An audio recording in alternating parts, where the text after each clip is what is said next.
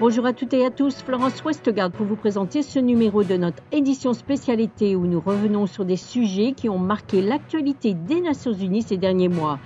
Aujourd'hui, nous allons revenir sur la traite des êtres humains. De récentes données publiées par l'Office des Nations Unies contre la drogue et le crime, l'ONUDC, montrent que la pandémie de Covid-19 est responsable d'une baisse de 11% du nombre de victimes de la traite des êtres humains. Julia Serio, experte associée en recherche et analyse sur la traite des personnes et le trafic de migrants à l'ONUDC, cite trois raisons principales, notamment la fermeture des frontières. Mais pour elle, il faut redoubler d'efforts pour rassembler les communautés concernées, les gouvernements, la société civile, les Nations Unies et tous les partenaires pour renforcer la résistance à l'exploitation et mettre fin à la traite des personnes une fois pour toutes. On a pu identifier trois raisons principales pour la baisse. La première est sûrement une capacité réduite de la part des autorités compétentes, c'est-à-dire euh, les autorités nationales, euh, gouvernementales, mais aussi les organisations non gouvernementales qui sont chargées de l'identification des victimes dans certains pays eh bien, ce qu'on retrouve, c'est qu'ils ont une capacité réduite du point de vue financier, mais aussi des ressources humaines et des capacités opérationnelles à effectivement mener cette action d'identification des victimes.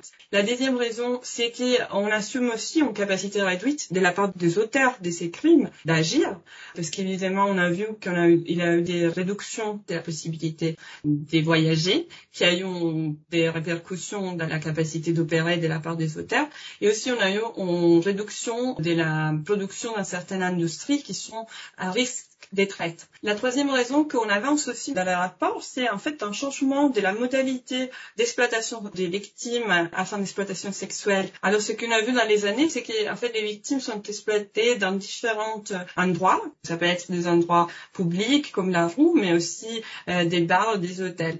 Et alors pendant la Covid, avec euh, beaucoup des pays qui ont mis en place des mesures de réduction de la mobilité, cette exploitation sexuelle a bougé dans des endroits privés comme des appartements, des trafiquants ou les appartements des clients qui ont utilisé les services d'exploitation sexuelle, eh bien, tout ça a fait que c'était beaucoup plus difficile pour euh, les autorités compétentes de mener des activités d'identification proactive, mais aussi pour la communauté d'agir ou pour les victimes de chercher un soutien qui visait aussi un risque encore majeur des violences de la part des trafiquants. Et le rapport aussi indique que les crises et les conflits et l'urgence climatique a augmenté les risques de traite. Donc vous pouvez nous expliquer pourquoi y a-t-il des chiffres? Tout d'abord, on voit qu'il y a beaucoup de victimes qui ont été identifiées dans ces dernières années qui provenaient des pays en conflit, et notamment 73% des victimes provenaient des pays euh, de l'Afrique subsaharienne où il y avait un conflit actif. Et on peut bien donc euh, voir comment les conflits augmentent la vulnérabilité des victimes. Pour ce qui concerne les changements climatiques,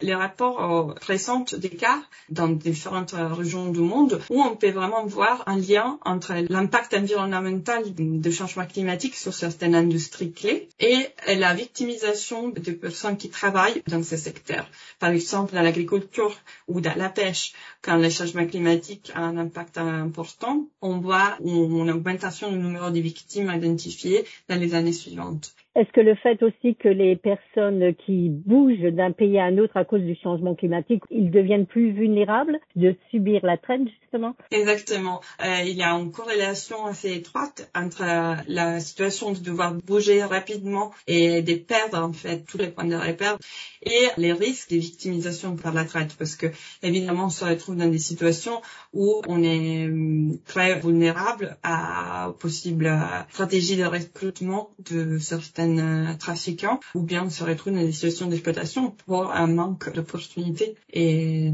d'alternatives. Donc euh, peut-on éliminer la traite des personnes une fois pour toutes? Oui, je pense qu'on y arrivera et qu'on sera aussi capable de continuer à identifier des nouvelles formes d'exploitation parce que dans les temps, en fait, on a pu identifier des changements des formes d'exploitation. Et au début, c'était que la traite en forme d'exploitation sexuelle. Et maintenant, on voit la traite en forme d'exploitation des activités criminelles qui est en train de prendre euh, une ouverture au niveau international. Alors, oui, euh, j'espère qu'on arrivera à éliminer la traite, même si les formes continuent. Et c'est ainsi que se termine ce numéro de notre édition spécialité. Merci de votre fidélité et à bientôt.